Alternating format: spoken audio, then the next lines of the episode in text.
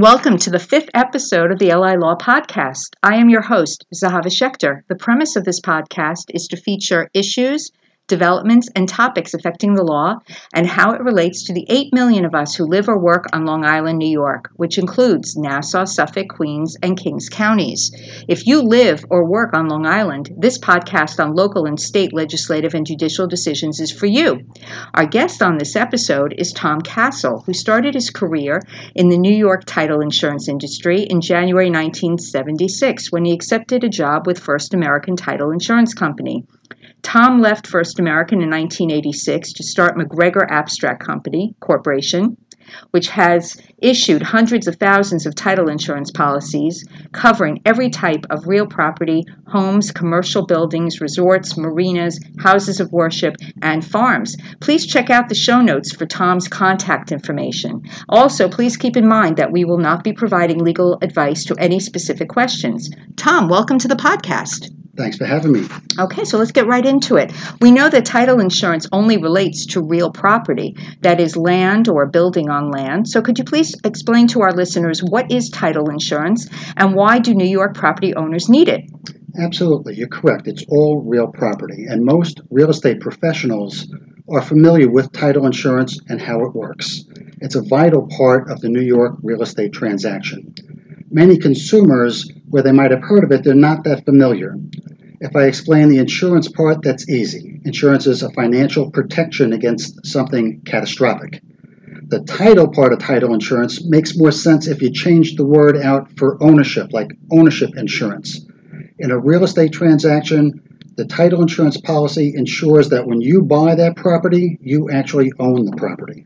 So, as I understand it, the title report confirms that the person who says he or she owns the property and then wants to sell it to a purchaser does, in fact, own the property, correct? That is correct. Not only that they own the property, but also whether you own it free and clear or if somebody else has a potential interest in it. For example, past due real estate taxes we let you know the status of those real estate taxes and we make sure that they're going to be paid before you buy the house. So, who needs title insurance? A buyer or a seller? And why do you need it?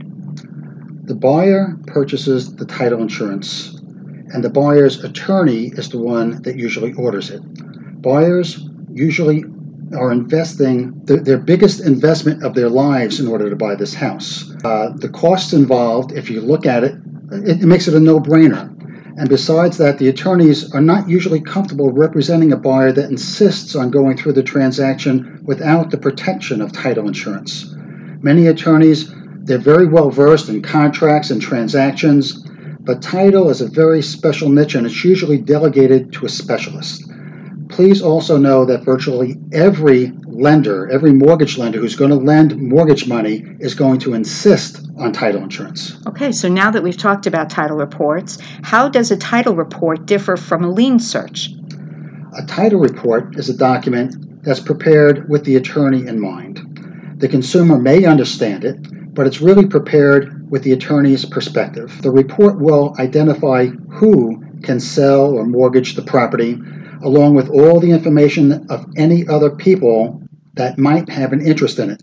For example, we just talked about pass through taxes, but it also pertains to mortgages that maybe the seller made. Many of these items can be addressed before closing. And does the report also identify utilities' rights to access the property? Yes, it does. It identifies issues that cannot be removed, like an easement for the gas company to cross across the backyard or the electric company to service and maintain their poles and their lines. It addresses not only the seller, but it usually goes back 40 years, 60 years, sometimes even longer than that, to make sure that everything was done correct in the prior transactions. Now let's talk about a lien search. Could you tell our listeners what that is, please? A lien search is much less exhaustive than a title search. Usually, lien searches are ordered when you're dealing with the transfer of cooperative apartments, where the seller doesn't really own the apartment building, the corporation does. A lien search will show you the last deed so you know who the, the co op owner is. It'll show open mortgages and judgments that affect the property, but it does not go anywhere near as far as the title report, where it goes into easements or any other questions in the back chain of title. Okay, thank you. So, what are three tips you would give to our listeners as to which items they definitely need or do not need on a title report or in their title insurance policy? Okay, let me address this by certain assumptions that I hear people make. Some people think that if they're buying the property from a friend or a neighbor or a relative, that they might not need a title insurance policy. Uh, you do. Even if the seller has every good intention, we still highly recommend that you consult an experienced real estate attorney uh, and contact a reputable title company. If you think that it's expensive hiring the professionals to do this, if you think it's just too much money, consider the cost of fixing the, co- the problems that might be caused by amateurs if they can be fixed at all. Okay, what is another tip you have for our listeners? Same basic thought that they are buying property maybe from a municipality. There are lots of ways that a municipality can come into title if they're buying property through a foreclosure.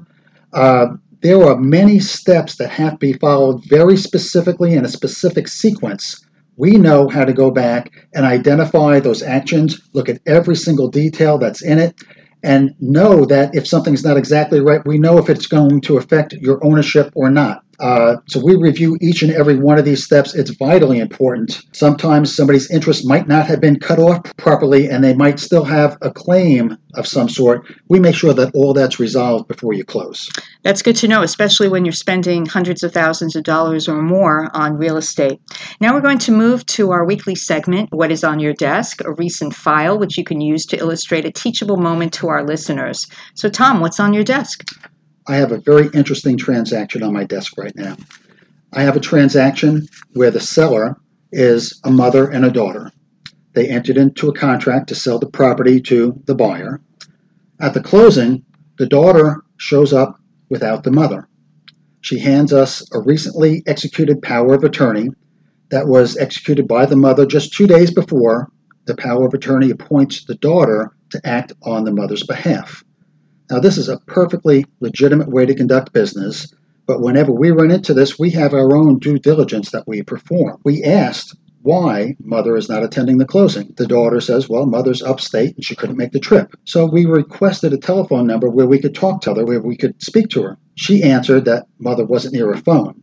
That sends up some red flags. Everybody has a phone these days. But after a series of questions, the truth comes out that mother was actually in a hospital upstate and she was in a room without a telephone. So we called the hospital, we got to the appropriate nursing station, and we started asking questions about mother. Their answer was appropriate. They can't discuss mother's medical condition, they can't even verify that mother is even a patient in the hospital. But when we told the nurses that we're trying to verify that mother executed a power of attorney and it's being used today to sell mother's home, the nurse became much more outspoken. Mother could not have executed that power of attorney two days ago. Mother has been a patient here and she's been in a coma for the last month. That power of attorney was no good. The buyer left without buying the house that day. I'm sure that they were disappointed. They probably gave notice to vacate their apartment. They probably spent money on, on moving, and they left without their new home. But think of what could have happened if we didn't catch this or if the buyer thought that the cost of hiring a professional was not worthwhile. They could have bought this home, and then sometime later, when mother got better, there could have been a knock on the door and asked them, What are you doing in my house? In the title insurance arena, we call that complete failure of title. Very interesting, Tom. So, on my desk is a cooperative unit sale by an estate. We're close to closing, but have a problem which may delay the final transaction. I represent the seller, who is the estate, actually the executor of the estate. The purchaser's attorney ordered a lien search which shows open Department of Motor Vehicles violations. The executor visited a DMV branch and was given documents showing that no violations exist, in contradiction of the lien search. As the descendant lived in Queens, in New York City, buyer's attorney is now requiring that the executor obtain a document also from New York City indicating that no DMV violations exist. The problem here is proving a negative, as in there are no tickets or violations, so how can I prove that nothing exists? So, Tom, do you ever see problems on uh, lien searches or title reports which may not be correct? Often. Um, it's not unusual that when a problem exists, the seller is notified of it.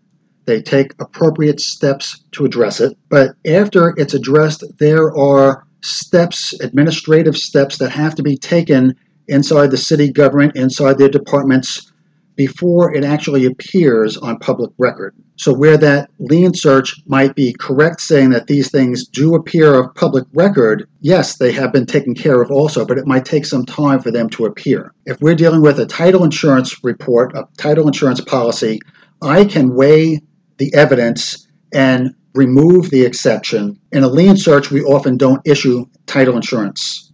That's usually an information report only, and it's up to the attorneys to decide what they consider reasonable evidence. Okay, well, thank you for that. Then we have a few recent developments that we're following, and we'll briefly discuss each. The first involves an increase in transfer and mansion taxes.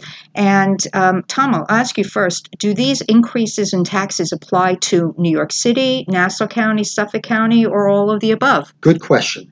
This was passed with the New York State budget on April 1st. Uh, it only addresses municipalities where the population is in excess of 1 million people. So that says New York City and no place else without actually saying that. But yes, it is a transfer tax increase, it is a mansion tax increase. Just so the listener knows, when the seller sells real property, they have to pay a transfer tax to the state.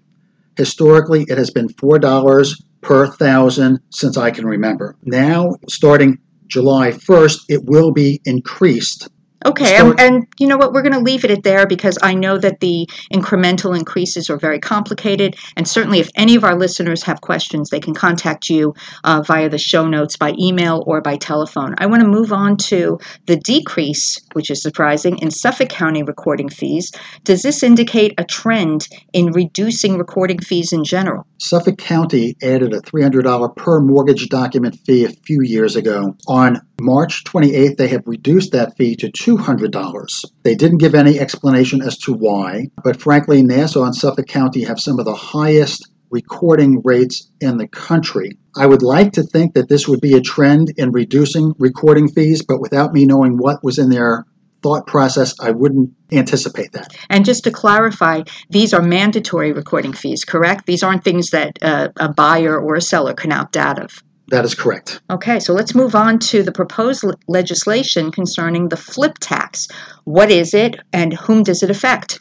There is pending legislation in Albany that will affect properties in New York City if it is passed. The proposed legislation would put an additional tax on people that buy houses, fix them up, and sell them shortly thereafter. The tax, if you sell the property in less than 24 months, is 20% of the purchase price. That's kind of steep. Wait, the purchase price that the, the person buying and flipping paid, or the sale price the, upon the, sale? The sale price after repairs, after, after repairs. it's all fixed. Okay. And I misstated. After it's 20% during the first 12 months. Between 12 and 24 months, it's 15%. Okay. But quite frankly, I think this is, if this was passed, I think would have a lot of detrimental effect on the people that, that are involved in this industry. Especially on investors. People might, might be less likely to invest, especially if they're not going to re- recoup their investment and that represents a whole market of people that are buying homes that might be damaged, might need work, fixer uppers. Mm-hmm. Is this only residential property or also commercial? It affects all real estate in New York if it's passed. It's not passed yet. Okay, so residential and commercial. Thank you. And do you have any other comments to share with our listeners, Tom? I would have one last comment. I like real estate. I like it as an investment, and I approve and encourage people to invest in real estate but not without some knowledge, not without some education, and certainly not without professional people supporting them, whether that be mortgage people or attorneys. I, would suggest that you go for this if you're thinking of it, but just have make sure that your team is in place. Okay, excellent. And MacGregor Abstract is certainly there for our listeners. If anyone has a question, you can email or uh, or call Tom directly. And that's it for our fifth episode. Thank you so much, Tom, for coming on our podcast. That was so informative and interesting. And to our listeners, be sure to download this podcast on iTunes, Stitchers, Google Play, or wherever you get your podcasts. And while you are there, please rate us, hopefully five stars, with a review that could start. It was serendipity that on the same day as I signed the contract of sale to purchase my new home in Massapequa, I was listening to the LI Law podcast and learned why I need title insurance. That's what I love about this podcast. I can find out what's going on in Long Island and hear helpful and positive tips which educate and entertain. Thanks for listening.